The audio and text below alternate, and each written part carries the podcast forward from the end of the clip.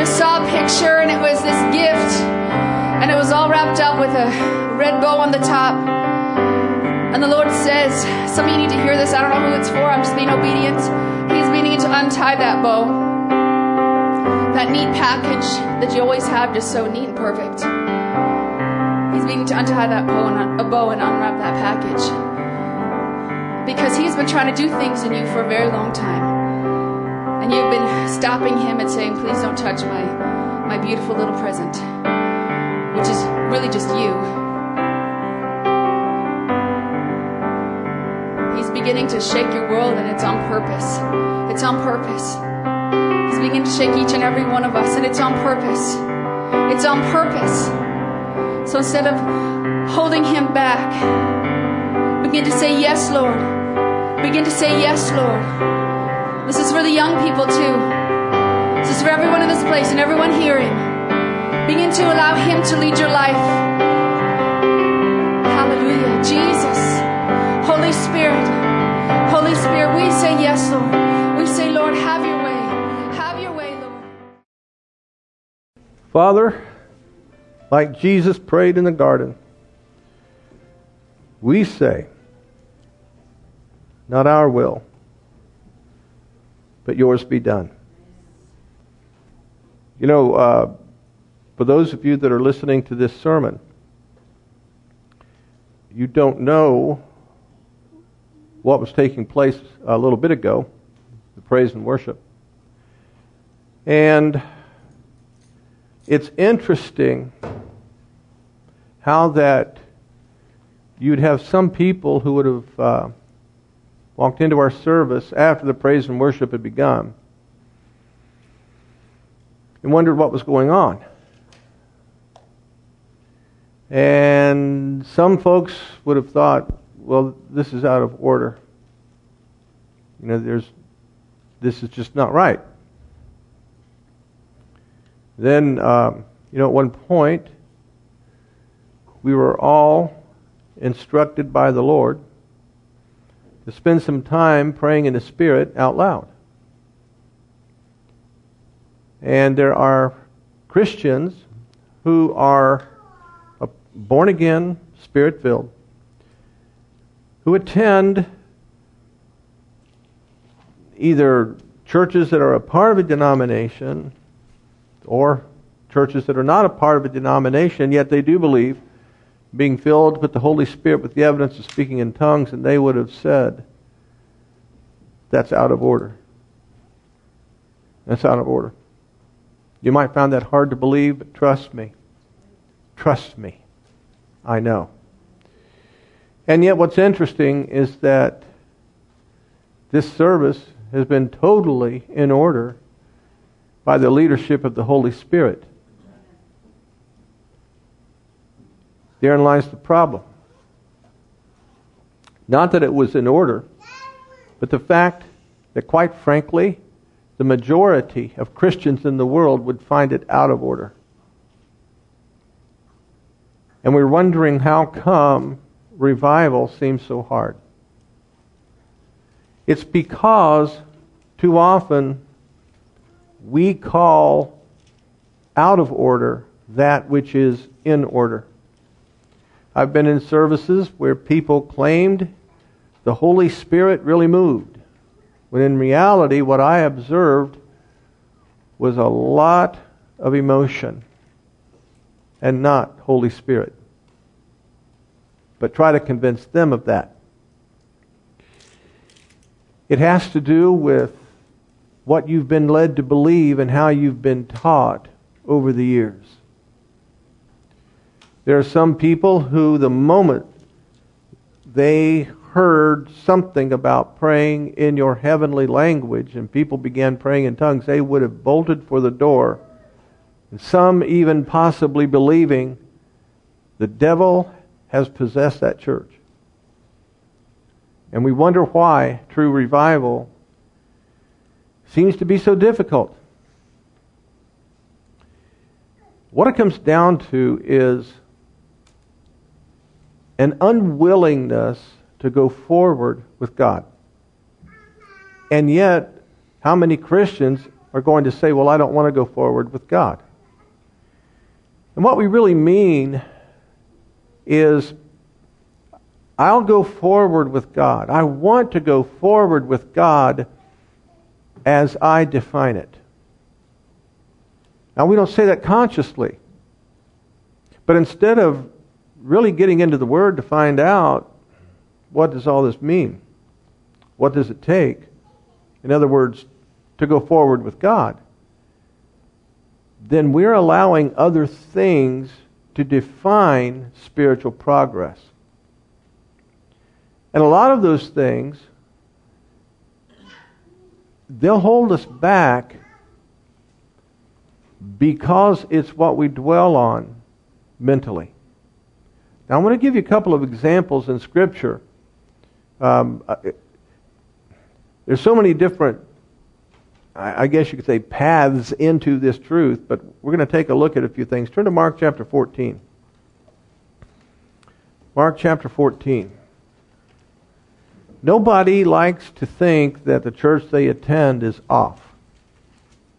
And so somebody would say, well, Brother Martin, that's rather arrogant of you because that means you want to give people the impression that there's nothing wrong in your church. Well, let me put it like this there's far less wrong in this church than what there used to be. You know, I've been here since February 21st, 1999. There's far less far less wrong in this church than what there used to be. And there's more right in this church than what I have experienced in so many other churches. And all you have to do is sit down and listen to other Christians talk about their church and what's going on, and pretty soon you will know that there are some things that aren't right in their church. Not sinful, necessarily, just not right. In Mark chapter 14, this is right after, uh, as it's recorded here in Mark 14, it's right after Jesus and uh, the apostles shared in what we refer to as the Lord's Supper just prior to his arrest. And in Mark 14, verse 27, and Jesus saith unto them, All ye shall be offended because of me this night, for it is written, I will smite the shepherd, and the sheep shall be scattered. But after that I am risen, I will go before you into Galilee.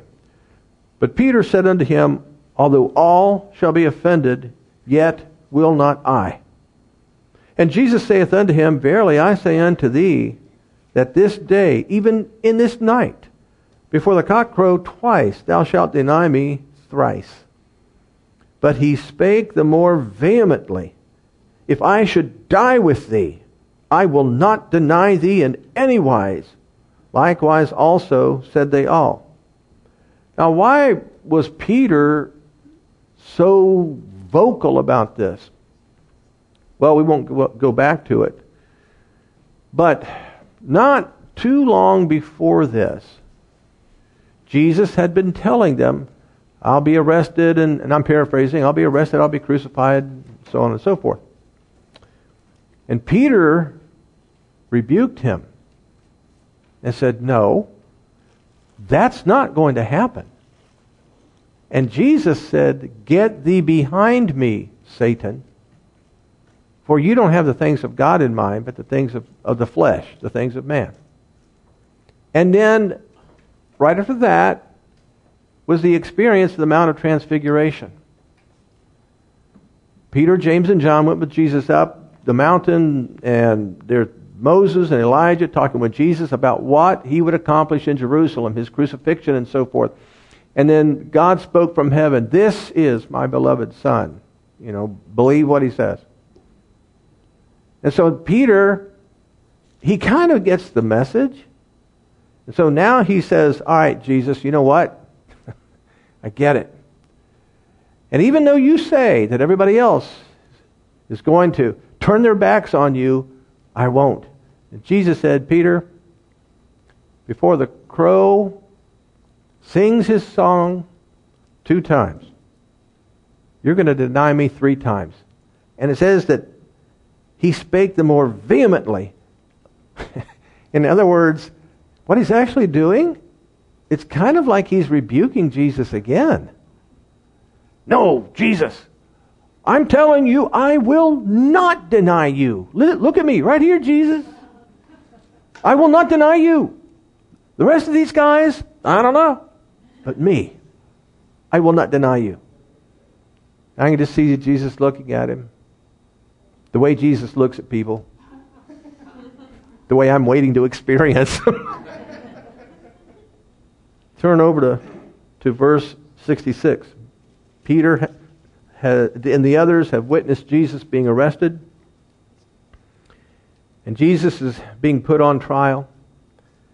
And as Peter was beneath in the palace, there cometh one of the maids of the high priest. And when she saw Peter warming himself, she looked upon him and said, And thou also was with Jesus of Nazareth. But he denied, saying, I know not, neither understand what thou sayest. And he went out into the porch, and the cock crew. And a maid saw him again, and began to say to them that stood by, This is one of them. And he denied it again. And a little later, they that stood by said again to Peter, Surely thou art one of them, for thou art a Galilean, and thy speech, your accent, the way you talk, agreeth thereto. But he began to curse and to swear, saying, I know not this man of whom ye speak. And the second time the cock crew, and Peter called to mind the word that Jesus said unto him before the cock crowed twice, Thou shalt deny me thrice. And when he thought thereon, he wept. And in Matthew 26, 75, it says that he wept bitterly. Now, what if you'd been Peter? Granted, every, the whole bunch of them took off and ran. But what if you'd been Peter? How would you have handled that? After you looked Jesus right in the eye and you said, I won't do that. How many times have you, figuratively speaking, looked Jesus right in the eye and said, I will not do that again? And then what happened? You and I both know what happened. You did it. How do you feel after that? How do you think Peter felt? Because he watched the rest of this play out.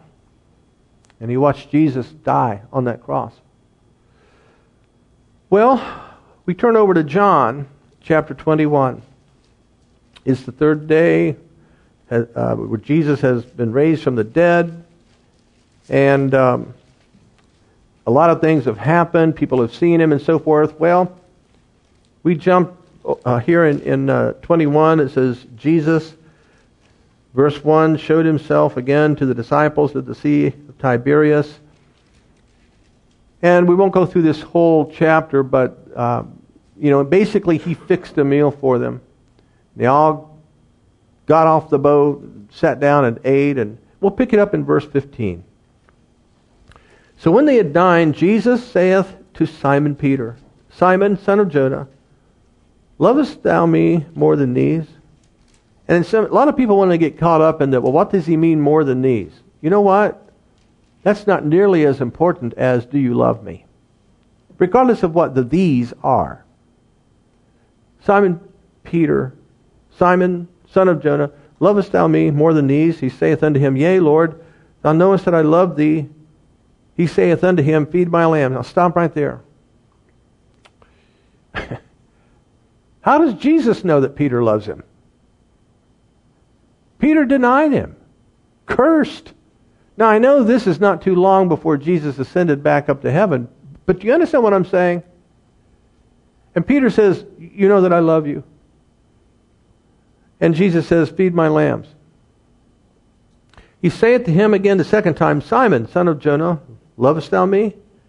He saith unto him, Yea, Lord, thou knowest that I love thee. He saith unto him, Feed my, feed my sheep. He saith unto him the third time, Simon, son of Jonah, lovest thou me? Peter was grieved because he said unto him the third time, Lovest thou me? And he said unto him, Lord, thou knowest all things. Thou knowest that I love thee. Jesus saith unto him, Feed my sheep. Now, a lot of people believe that Jesus asked him that question three times because Peter denied Jesus three times. Regardless of that, Jesus was letting Peter know, in spite of the fact that you turned your back on me, in spite of the fact that you promised me that you would die before you denied me, you still denied me three times. Just like I warned you. I warned you ahead of time, Peter, you were going to do it. And you said you wouldn't, but you still did. Peter, you're right, I know all things. And I know that you love me. And I know that you didn't really mean it when you denied me. But above all that, I want you to know that I love you and I restore you, Peter. Now, feed my sheep. Feed my sheep.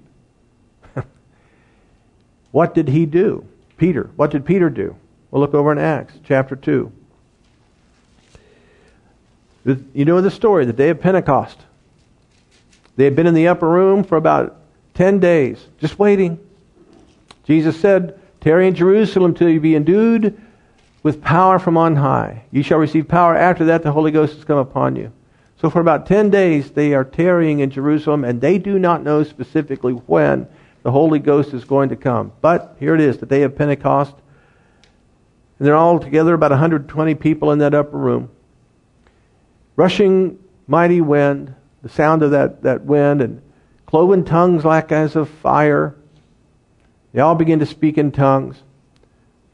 Massive crowd gathers. And in verse 14, but Peter, standing up with the eleven, lifted up his voice and said unto them, Ye men of Judea, and all ye that dwell at Jerusalem, be this known unto you, and hearken to my words. And so he begins to preach. Now, the total, the sum total of his sermon is not recorded in Acts. All we have are the highlights. That's it. Because if you look over in verse 40, it says, And with many other words did he testify and exhort, saying, Save yourselves from this untoward generation. So we are basically reading a summary of what he said. And verse 41 says, Then they that gladly received his word were baptized, and the same day there were added unto them about 3,000 souls. Same day. Same day. Okay, now, there they are, the upper room, now, I want you to put yourself in that place. There you are, Peter. You're in the upper room. You know what Jesus said to do, so you're there. You're tarrying. And after everything that's happened, after the denial, let's just be honest here. Even though Jesus, now I don't know if Jesus put his arm around Peter when he was talking to him or not, I'm guessing he may have. But he, he tells Peter, said, you know, you love me? All right, well then feed my sheep. Three times. Three times. He's telling Peter, you're restored, you're restored, you're restored. I'm not turning you away. You denied me my hour of need, but you know what? I know your heart. So, look, serve me. I accept you.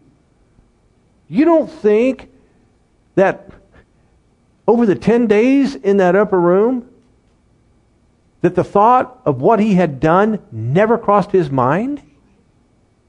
You think that he never once considered what he said? His denial, his cursing? You don't think that at no point those thoughts, though his words, began to ring in his mind what he said? You don't think that happened? Come on, guys. You and I both know that would have happened if that had been us. And here's the thing he still stood up and he preached this message. Now, where was it where, when he preached this message? Where was he? Jerusalem, right? Where was Jesus crucified? Jerusalem. It's the day of Pentecost. Thousands and thousands and thousands of Jews have come in for this feast. Don't you think it's possible that when he stood up and said, Ye men of Jerusalem and Judea, you know, hearken unto my words, you don't think it's possible that some of the people who were there the night Jesus was on trial happened to be in that crowd? And he said, Wait a second. You're the guy that cursed and said you didn't even know him. What's the deal with this? Because there were some people, when you read this, you'll understand there were some people that didn't seem to want to go along with anything he was saying. They, but they're there, they're listening. You don't think there were some people that heard him and they were there that night? As he's standing up there and he's, he's Jesus and he died for you and so on and so forth, you don't think maybe he saw the maid who had said, Hey, you're one of them? And he says, I don't know what you're talking about. You don't think it's possible he may have seen some of those people? Let me tell you something. If, those of you that never preached a sermon, you can be preaching a sermon, then all of a sudden thoughts start trying to dance around in your head. What am I doing up here? What do I have to offer these people? hey, I preached my first sermon July 12, 1989. Trust me, I know those thoughts can, can kind of creep in when you least expect it. And it's not like you can stop in the middle of your sermon and say, Stop that! Stop that! yeah. Guys, it's very possible what I have described happened with Peter. And yet he still stood up and did this. And from that point on, the rest of his life, you don't think that those thoughts tried to drag him down again? 10 years later, 15 years later, 30 years later? You don't think that it, he, he never again had to deal with those memories? How many of you are dealing with memories from things 15 years ago, 20 years ago? And you don't think Peter fought the same kind of battle? Look over in Acts chapter uh, 6. In Acts chapter 6, what's happened is um, there was a dispute among the Jewish people concerning who was being served meals and who wasn't. And the apostle said, Look, we don't have time to wait tables. So you guys present to us who you think would be good to serve in this capacity. We'll pray. And when we believe it's the right thing, then we will, you know, assigned them this, this position, this task. And in verse 5 it says, And the saying pleased the whole multitude, and they chose Stephen, a man full of faith and of the Holy Ghost, and Philip, and these other people. The apostles laid hands on them, prayed them, and set them in this, this uh, place of service. And verse 8 says, And Stephen, full of faith and power, did great wonders and miracles among the people. And they were not able to resist the wisdom and the spirit by which he spake. In other words, no matter how many times that these people, and a bunch of them listed here in verse 9 that came, you know, wanted to argue and says they were disputing with him, they were not able to resist his wisdom. No matter what they said, no matter what kind of argument they laid out, he just came back and says something, and it's like, well, okay, what do we say to that? Well, it says in verse 11, when they suborned men, which then they suborned men which said, We have heard him speak blasphemous words against Moses and against God. That word suborned means they got together and conspired, even to the point of maybe paying people off to lie. That's what that means. In other words, they, they couldn't do it honestly. They could not contradict what he was saying. Things were happening. So they got into a conspiracy, maybe even paid people off to lie.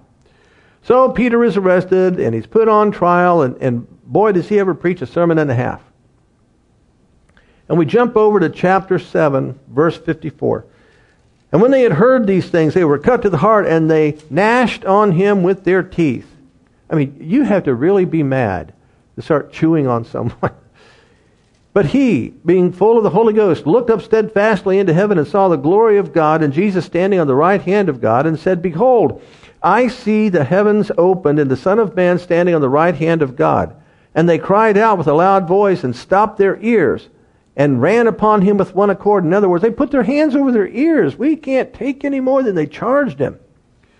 And cast him out of the city and stoned him. And the witnesses laid down their clothes at a young man's feet whose name was Saul. And they stoned Stephen, calling upon God and saying, Lord Jesus, received my spirit. And he kneeled down and cried with a loud voice, Lord, lay not this sin to their charge. And when he had said this, he fell asleep. And Saul was consenting unto his death. And at that time there was a great persecution against the church which was at Jerusalem. And they were all scattered abroad throughout the regions of Judea and Samaria, except the apostles. And devout men carried Stephen to his burial and made great lamentation over him. As for Saul, he made havoc of the church, entering into every house and hailing men and women, committed them to prison. Now, that phrase, made havoc, it comes from a Greek word, lume inomei. Lume inomei. And it means destruction, to ravage, devastate, waste, injure, destroy. In other words, it's like warfare. He, Saul, has essentially declared war against the body of Christ, against Christians. And where it says made havoc, I mean, he, he was doing, it didn't matter, male, female, mom, dad, kid, didn't matter. It didn't matter. If you're one of those so called Christians, I'm taking you down. It, uh, you're dying. We're going to arrest you. I am, and everything you have. You, this is it. It's over for you. Made havoc. Now, if you look in chapter 9, in verse 1,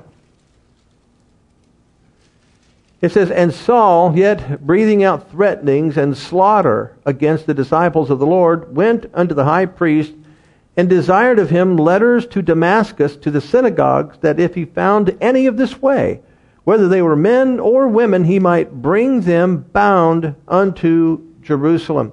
Now you notice in verse 1 it says slaughter. That word slaughter, it comes from the Greek word phonos. It means murder, slaying, or killing by the sword. And it's a synonym to the Greek word kope, which means butchery, a cutting to pieces. So this word slaughter, it's very appropriate for what he was doing. And he, he, what's interesting is that he went to Damascus. Damascus is not a, a city in Israel. You understand this? Okay. He makes reference to this here in just a moment. We're going to read it. Turn over to um, Acts chapter 26. In Acts chapter 26, Paul is on trial. In verse 1 it says, Then Agrippa, King Agrippa, said unto Paul, Thou art permitted to speak for thyself. Then Paul stretched forth the hand and answered for himself. And he jumped to verse 10.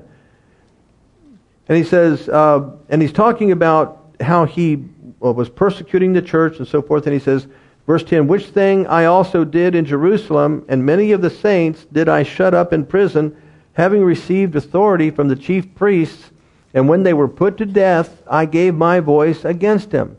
And I punished them oft in every synagogue, and compelled them to blaspheme, and being exceedingly mad against them, I persecuted them, even unto strange cities. That phrase, strange cities, means cities that are outside the dominion of Israel.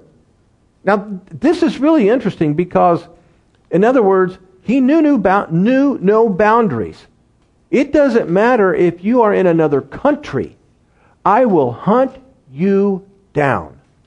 Now, in this, uh, in this, uh, the 10th and 11th verse, you'll notice here in verse 11, it says, exceedingly mad against. Now, that phrase, exceedingly mad against, it, it comes from the Greek phrase Perissos emmainomai. Now, instead of trying to give you the, uh, the specific definitions of those words, those definitions were put into a sentence by a Greek scholar, and I'm going to read that sentence to you. Nothing, no phrase could more forcibly express his violence against the Christians. He raged like a madman. He was so ignorant that he laid aside all appearance of reason with the fury and violence and ungovernable temper of a maniac, he endeavored to exterminate them from the earth. Now, what he did, seriously, what he was doing was not too different from what Hitler did against the Jews in World War II. So you capture that, that image of what we've heard about, you know, the Holocaust. Okay, that is kind of what was going on back then. And when it says that, um, that he raged like a madman and uh, laid aside all appearance of reason, in the Greek, this defines somebody who's uh, what we would say has gone off the deep end. I mean, just they have lost all sense of reason. And they've got a goal before them. In this case, his goal was destroy everyone who professes Jesus, no matter what. I don't care who you are, how old you are, you die. And I don't care how you die, you die. Now look in Galatians chapter 1. Galatians chapter 1. Here in Galatians chapter 1, take a look at verse, I'll pick it up in verse 13. He said, For you have heard of my conversation or uh, manner of living in time past in the Jews' religion, how that beyond measure I persecuted the church of God and wasted it, and profited in the Jews' religion above my uh, many my equals in mine own nation, being more exceedingly zealous of the traditions of my fathers. Now, here in this passage where he says that in verse 13, how that beyond measure I persecuted the church of God, that phrase beyond measure, it comes from the Greek word hyperbole, which is the word from which we get hyperbole. And what it means is far beyond what would be considered normal. In other words, he was so adamant about destroying Christians that even other anti Christian Jewish leaders would have observed him and been concerned about, I don't think you want to get him mad at you. Even though we agree with him, we got to put an end to this. This guy is going above and beyond what even we think would be normal persecution. And where he says, that he uh, wasted it, wasted the church. That word wasted comes from the Greek word portheo. It means to ravage, destroy. And it, it presents the image of an invading army overthrowing and destroying a city, or the image of a wild animal savagely mauling someone. Now, the point I'm trying to make in all of this is to help you understand what Paul did. Now, it was bad enough for Peter to say, curse, curse, curse, you know, and I don't know the man. That was bad enough. But Paul, what he did? Can you imagine? I mean, there it is on the road to Damascus.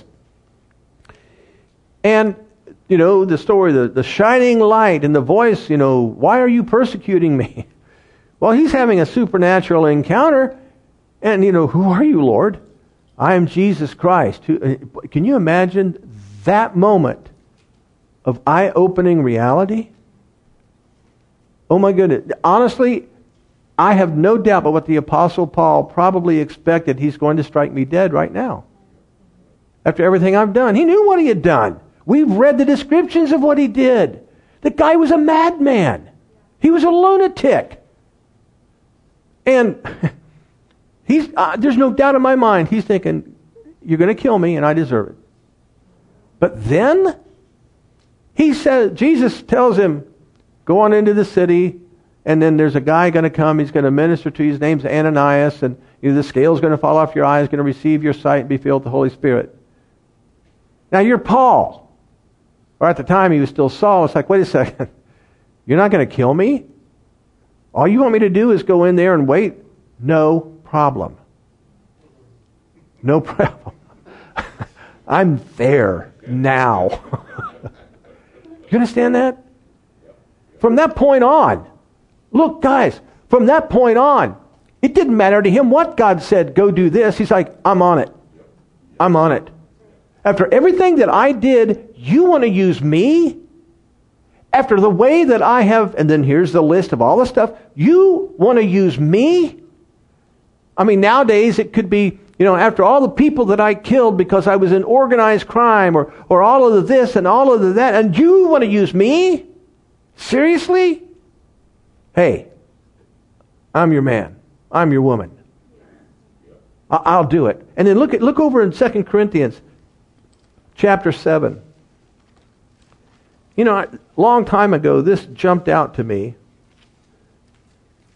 2 Corinthians chapter 7 verse 1. Having therefore these promises, dearly beloved, let us cleanse ourselves from all filthiness of the flesh and spirit, perfecting holiness in the fear of God. Receive us, for we have wronged no man. We have corrupted no man. We have defrauded no man. Stop right there, Paul. I have a question. I just read a whole bunch of stuff about where it seemed like you've done these things.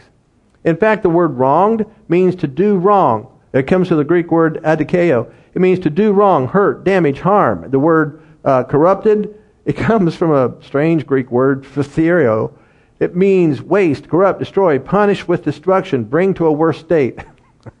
You're saying you never did this stuff? I know for a fact you did these things. I just read it in the Bible. he says you, you haven't done these things. Now, I understand the perspective wherein he's writing this. Don't want to get into all of that.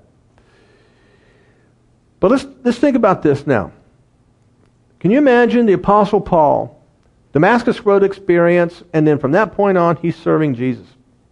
And he goes into all these different cities. He was in Jerusalem even, but he's in all these different cities, and you don't think sooner or later he came in contact with somebody who said, I remember you. You had my mom and dad executed. I remember you.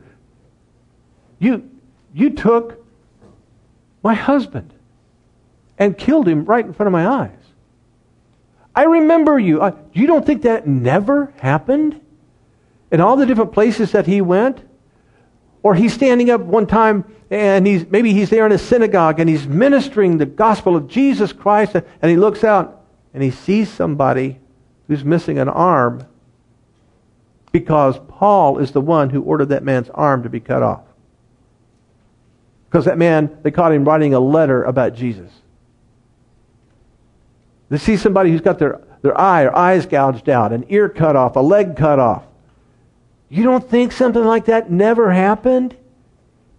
Well, Scripture doesn't say it did, but folks, come on.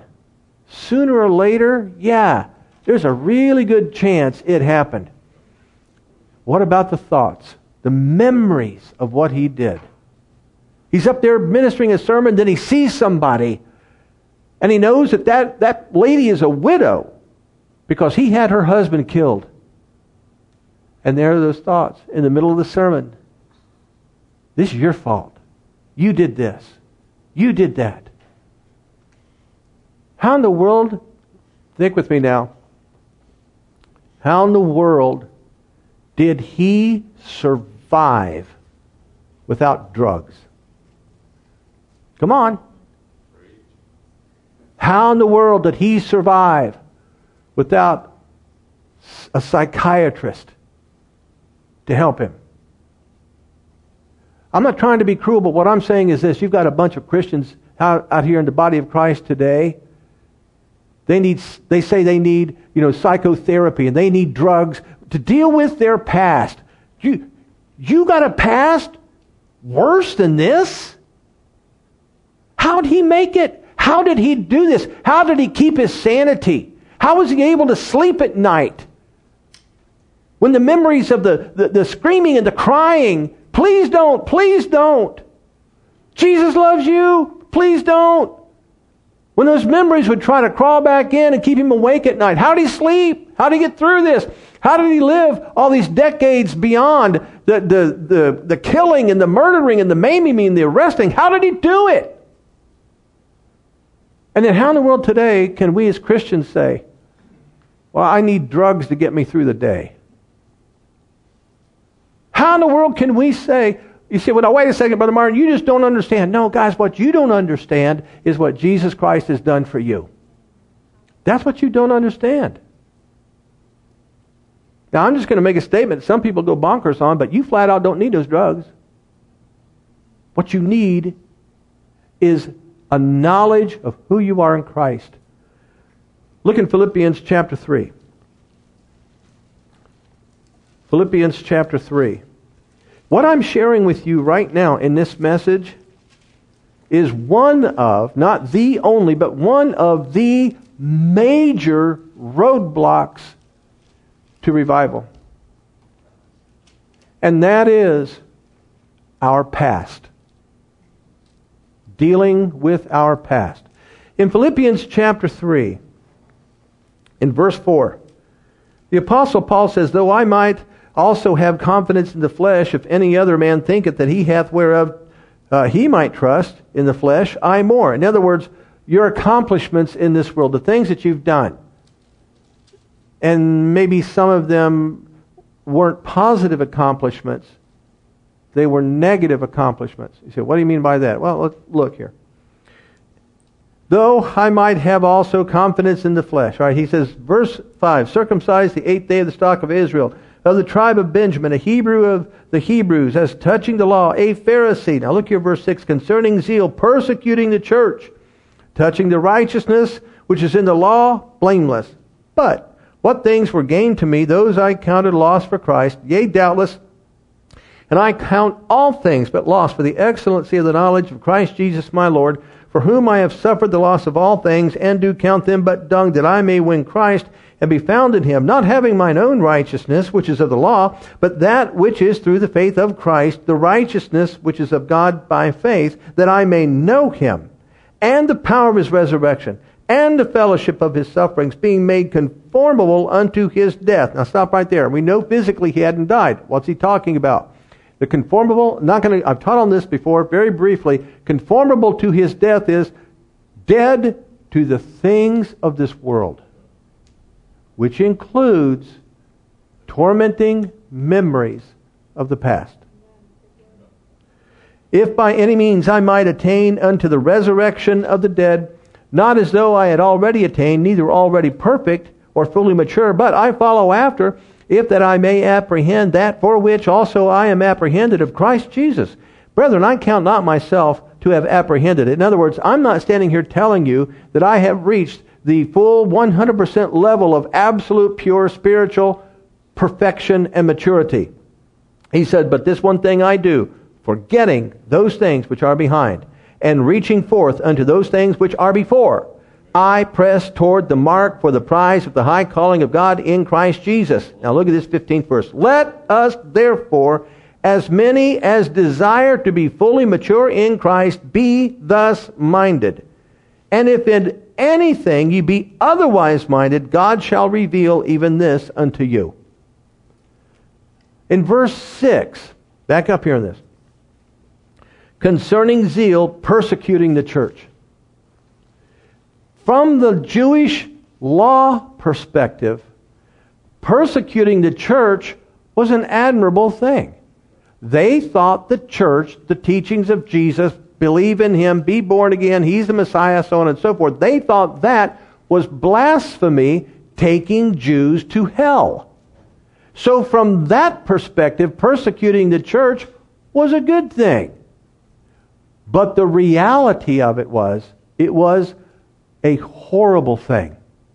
And after everything that we've read that the Apostle Paul did, he had to do what he says here in uh, verse 13. But this one thing I do, forgetting those things which are behind, and reaching forth unto those things which are before. Now we know that he did not totally forget everything, because when he was standing before King Agrippa, this is right before he uh, went to Rome, and when he, by the time he got to Rome, he ended up being executed. So, this event we're reading took place before he stood in front of King Agrippa, and remember, he's telling King Agrippa, here's what I did. You know, I persecuted the church. I did these horrible things to them. So the memory of all those things he did was there. When he talks here about forgetting those things which are behind, what he's talking, he's not talking about erasing the memory. What he's talking about is those things no longer govern my life. Those things no longer govern my decisions. Those things, listen, those things no longer govern my self image.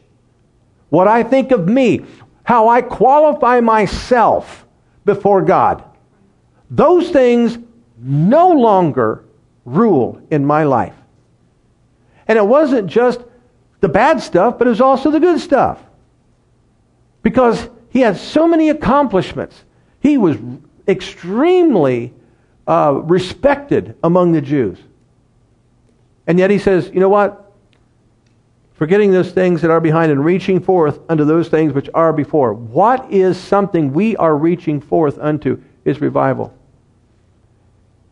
And see, we cannot reach unto revival if we're still struggling with our past. Or if we're still rejoicing in our, our past good things. How was he able to do this? How was he able to get past all the bad things? Look over in Hebrews chapter 8. Show you a couple of places. Hebrews chapter 8. Look at verse 12. God says, For I will be merciful to their unrighteousness, and their sins and their iniquities will I remember no more. Paul, Paul knew this. See? He knew this. This was a prophecy from the Old Testament of what was coming with the new covenant. Paul knew this. This, right here, this prophecy, the reality of this truth, this is something. And I'll say it like this it weighed powerfully in his mind. Because when the thoughts of, I can't believe, I look out and I see there, there, there's that teenage boy, and I had his mother and father killed. Yet, God is no longer holding this against me. Because where it says, I'll be merciful to their unrighteousness, their sins and iniquities while will I remember no more. That does not mean God develops amnesia. It doesn't mean that he erases his memory.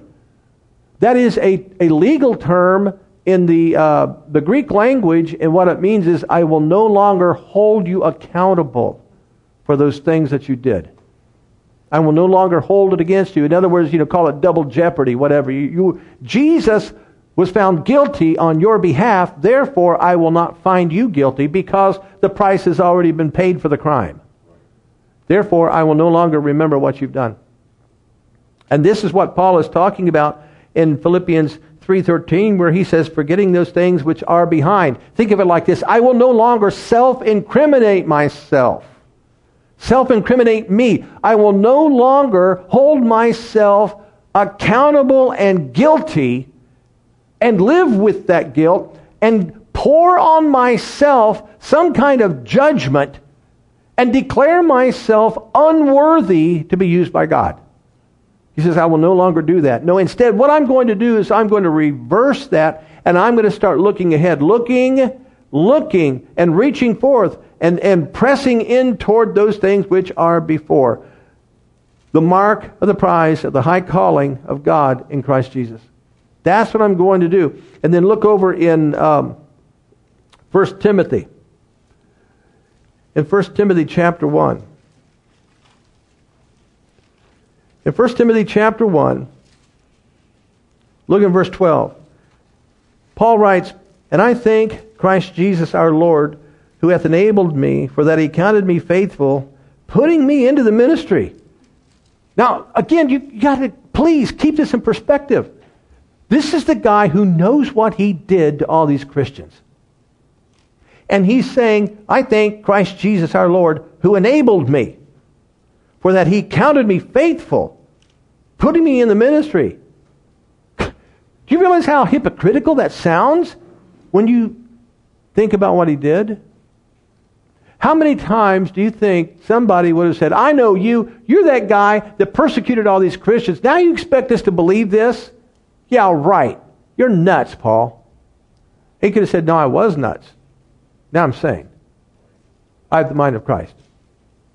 I have no doubt but what throughout his entire ministry, there may have been times when people did exactly that, come up against him and tried to shove his past right back up in his face. And here he says, I thank Christ Jesus our Lord. He has enabled me. He has counted me faithful. He put me into the ministry. I don't, I don't know what you've done in your past, but you know what? You better put yourself in verse 12. Because Christ is the one who has enabled you. Christ is the one who has put you in. Christ is the one who has accepted you. Christ is the one who's made it possible for this. And he says in verse 13, he even says, you know, who was before a blasphemer. This was me. Jesus did verse 12 for me, in spite of the fact that I was, verse 13, a blasphemer, a persecutor, injurious. I mean, I did great damage and harm to people and so on forth. But I obtained mercy because I did all those things ignorant, ignorantly in unbelief. And, uh, and somebody might say, okay, well, he did it ignorantly. He, he didn't really know Jesus was the Messiah. He didn't, okay, but he knew the Word. He ignored the fulfillment of prophecies and clung to his religious traditions. You understand this? And he says, you know, I did it in unbelief. I don't care why you did it. The fact remains is, you did it. You did all those things. That's just like, you know, you're driving down the highway and you're doing 110 miles an hour and a cop pulls you over and says, You do realize the speed limit's only 65. If you look at him and you say, oh, Well, I did it ignorantly and in unbelief, you know, he, he's still going to give you a ticket. That's not going to work. and then in verse 14, and the grace of our Lord was exceeding abundant with faith and love which is in Christ Jesus. In other words, the grace of God was greater than Paul's past. And he says, you know what? He qualified me. That's why I'm able to do these things. And if you look back over in Philippians chapter 4, what I'm doing is I'm showing you in Scripture why he was able to get past his past. Why he was able to accept this call and do what God had called him to do. Why, how he was able to deal with the memories that would try to crawl back in and tear him down. You, and you and I both know. You see something, it reminds you of an event from your past. You smell something, it reminds you of an event from your past. You hear something, it reminds you of an event from your past. And so many times it's bad stuff. And then there you go again, just pounding yourself over and over and over again. When are you going to stop? If the Apostle Paul could stop and go forward with God, and guys, guess what? Every single one of us can do the same thing. No excuses. And you don't need drugs to deal with it. Look, this is a major problem in the body of Christ in this world today. We, the world tells us we need to medicate our minds to deal with the memories. And God is saying, wait a second, you don't get it. What you need is to understand what I've done for you. And, I, and I'm explaining to you from Scripture how that the Apostle Paul, he admits to what he did. He admits to it, but it doesn't control him anymore. And if somebody were to say, hey, you're the one who, yeah, you know what, you're right. However, because of Jesus Christ, you know, it's a fulfillment of God's prophecy that He would not remember my sin anymore. He's not going to hold it against me anymore because of Jesus. And because of His grace, His grace was greater than all the stupidness that I did in my past, all the foolishness, all the, the people I had murdered. His grace was greater. That's why I'm able to do this, not because I did it on my own. Not because I could forgive me by myself and understand that forgiveness. No, because He forgave me and I came to the place of understanding His forgiveness and grace. Because if you have, listen guys, if you try to live by your own forgiveness, too many Christians you'll never make it. And you will never serve God in your life. Doesn't matter what's happened, the grace of God is greater. And in Philippians chapter 4, look at this. Verse 8 Finally, brethren, whatsoever things are true, whatsoever things are honest, whatsoever things are just, whatsoever things are pure, whatsoever things are lovely, whatsoever things are of a good report, if there be any virtue, if there be any praise, think on these things. Think on these things. Think on these things. How do you think he came up with this verse? Because he figured out this is how you live victoriously over the memories of your past. You think on these things. This is what you think on.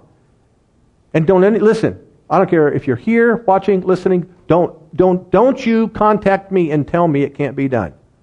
Don't do it. Just don't do it. Because the Word of God says it can be done. Don't, don't argue with me about this. Seriously. Because years ago, I would have agreed with you. Not now. Not that I have learned what I have learned to this point in my walk with Christ. No way. And look over in 2 Corinthians chapter 10. 2 Corinthians chapter 10. And here's a, a, a verse that establishes a principle regardless of the source. Here's what I mean. Chapter 10, 2 Corinthians, verse 5. Casting down imaginations and every high thing that exalts itself against the knowledge of God and bringing into captivity every thought to the obedience of Christ. Whether it's wrong doctrine or memories of the past, the things that would torment you and get you to think, but I can't, I'm not worthy, God will never use me. Oh, I'm born again, yeah, you know, washed in the blood and so forth, but, and then, then the stuff in the past, no, uh-uh. Cast it down. Cast it down. Oh, but Brother Martin, you don't know how hard it is. You, you know why it's hard?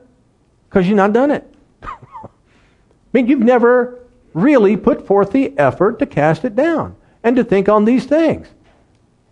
All the woulda, shoulda, couldas. You know what? Don't let that family move in. They won't do you any good whatsoever. They're, they're, the, they're the people that you don't want to invite to your Christmas parties. And you don't want to go to their birthday parties. You don't want to. Because everybody in here, we've got woulda, shoulda, couldas in our life. Guys, listen to this. It is impossible to press toward the full mark of conformity to Christ and into revival if you keep repenting for what is forgiven, keep dwelling on the failures of your past, or reliving the victories of your past. Pressing toward the mark demands that you leave the past where it is in the past. The more you know who you are in Christ, the less you'll live in the past. That's really what it comes down to, and that is what Paul discovered. See, when it comes to what uh, you know, if you keep if you keep repenting for what is forgiven, you know, how much more blood of Christ do you need? If it's over, it's over. And then along with that, you know, dwelling on the failures of your past, it, how's that helping you? Because you keep painting an image. You know, the Holy Spirit's trying to paint the image of who you are in Christ, and then you keep painting over it with all the reasons why you can't. Now get over it. I'm serious. There's some of you in this room right now, you've got a past that you think disqualifies you for service before God. Some of you, it's because of how you were raised. Well, we didn't have much, and I don't have a great education, and I can't. So now you're hammering, hammering yourself because you didn't go to college? Seriously? Neither did, did Peter and John. Neither did Jesus. I mean, really, how much more of your past are you going to keep pulling up and saying, hey, God, look at this. This is why you can't use me? You think he buys into that? Now that's you convincing yourself. When it comes to the good things, here's what happened with me. Oh, I, I don't know how long ago. But as I've shared before, you know, I played a lot of softball. And I wasn't, you know, the, the superstar, but I could hold my own. I was extremely fast. I was very, very good, exceptionally good defensively in the outfield. And I hit my share of home runs. So, and I've got, I've got boxes of trophies upstairs in the attic. Now, I, there were times when I would sit back and I'd start thinking about past games and championships, and that home run that I hit, and all this other, those aren't bad memories. Those aren't bad things. And then one day, now that's just one example of other, you know, good things. One day the Lord began ministering to me about that and said, You got to stop. You got to stop living in the past. Because, let me put it like this the more brain power I devote to living in my past, is the less attentive I am to the voice of God. Because I'm too busy thinking about my base hit 35 years ago. Guess what? That game is long over. The good things. Yeah, testimonies. I get it. Good te- there are times when it helps. Like for me as a minister, there are times when it helps to let people know, oh, I prayed for this person and healed of this, prayed for that person, healed of that, prayed for this person, because it, it can be encouraging people to receive ministry from the Lord if I pray for them. But, guys, there comes a point to where you have the knowledge of your past, but you can't keep living there. You, you, you, you can't do this. Now, I'm going to read to you. There uh, was a prophecy the Lord shared with me, and I found this in my notes. And because of where it was in my notes, I don't think I've ever shared it with you. But when I saw this and I thought, well, this, is, this fits in perfect with the message today. I want you to listen. The Lord said, Stop living in the past, good or bad. When your mind is occupied with what was, you cannot receive from me what is and what is to come. Your past is filled with many great accomplishments and many great errors. You cannot afford to continue dwelling on them like someone watching the same television reruns over and over. The life you are living today is a result of the choices you have made in the past. You need to focus on me so I can lead you into present day choices that will alter the path of your future, a future I have already laid out for you in heaven. You cannot change what has happened, but you can prepare for what I will bring. I am leading you in the paths of righteousness for my name's sake. Just as I have said in my word that my mercies are new every morning, so will be the refreshing of my presence each day as you focus on me. The more you renew your mind, the more you will know and understand my will for you. So again, I say, stop living in the past, a past that had less of me than you now have. Stay focused on my presence in your present day.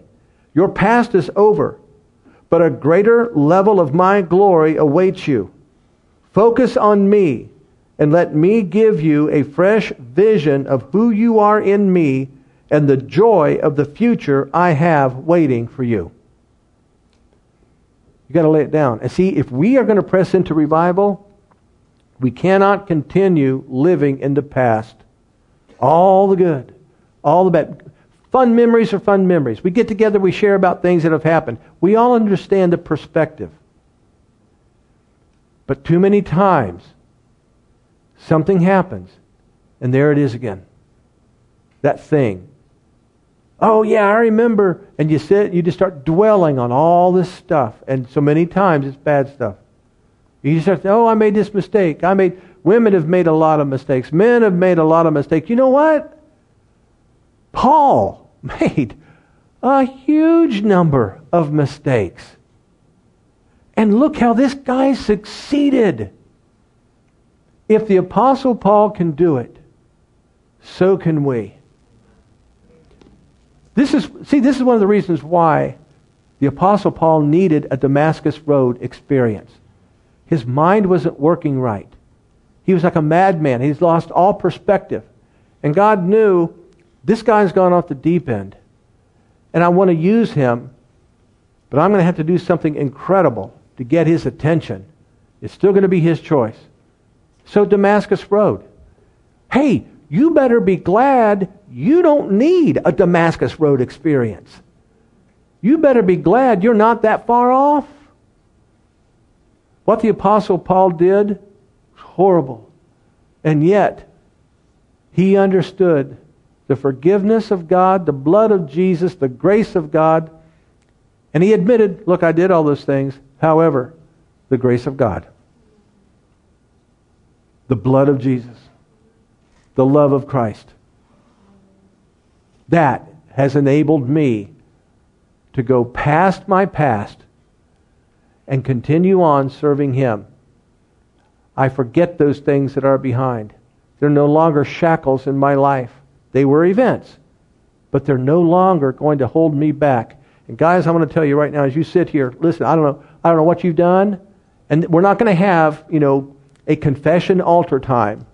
Oh, just pray that God will. No, listen, you got your answer right here, the Word of God.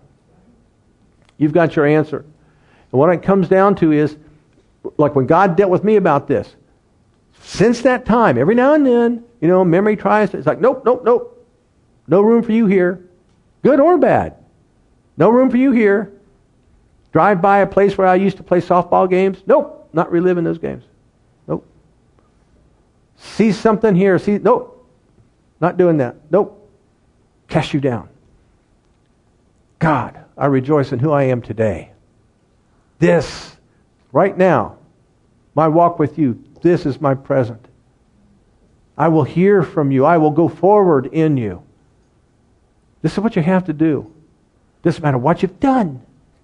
And this is so critical for us because our past will war against revival, against it happening. How in the world can we minister to somebody about God has forgiven you? Your past is over if we're struggling with it ourselves. How can we help others if we're the ones that keep, you know, digging this stuff up and reliving all of the hurt, all the pain, all of this. All, how in the world can we be of any help to people? They, we need to be like Peter. You know, days ago, he's cursing and denying Jesus, but now he understands, I've been restored, and let me tell you, people, about Jesus. And about 3,000 people got born again. We have to get past it. We have to get past this, this call it a roadblock, call it a hindrance, Get over it, go forward, and any time that, that stuff starts trying to climb back up again, cast it down. Doesn't matter who it involves, cast it down. No, I will not think of you. Start rejoicing and praising the Lord. Start praising Him. Think on these things. Praise God. This is critical to go forward in revival. You, you ever been around Christians where one person starts talking about some bad thing that happened to them, and then they, this other person, they chime in, oh yeah, I remember back when it, and before you know it, man, these guys are reliving horror movies. Who needs that? No, we press beyond those things. And we reach under that mark, that goal, the prize. Glory to God. Man, I, I hope you're encouraged with this today because I'm telling you, uh, you know, we don't have a massive crowd of thousands here today, but in this number, there are people here. You, you needed this today. Some people struggle or have struggled with these things more than others. You need this. You need this. And I need it too. We have to keep these things in mind. Glory to God. Father, I pray for us here, those watching, those listening, that Father, we would not let our past govern our decisions, our thought life, the way that we're, we're trying to move forward in you. Father, we'll leave the past where it is. It's in the past. Yes, those events happened, good and bad, fun and not fun. They did take place. However, we will continue to cast them down, to think on the things that we should think on, and rejoice in who we are in Christ, knowing that no matter what's happened in our past, because of Jesus, we are now qualified to be used by you. Thank you for that, Father. Thank you. And again, I call us, this place here, and those who are a part of, of this church, I say that we are a remnant revival church. In Jesus' name, amen. And keep in mind, this also has to do with traditions from the past. Well, you, you can't, in the congregation, you, you can't all pray in tongues at the same time. Yeah, you can. Get past this stuff. Hallelujah.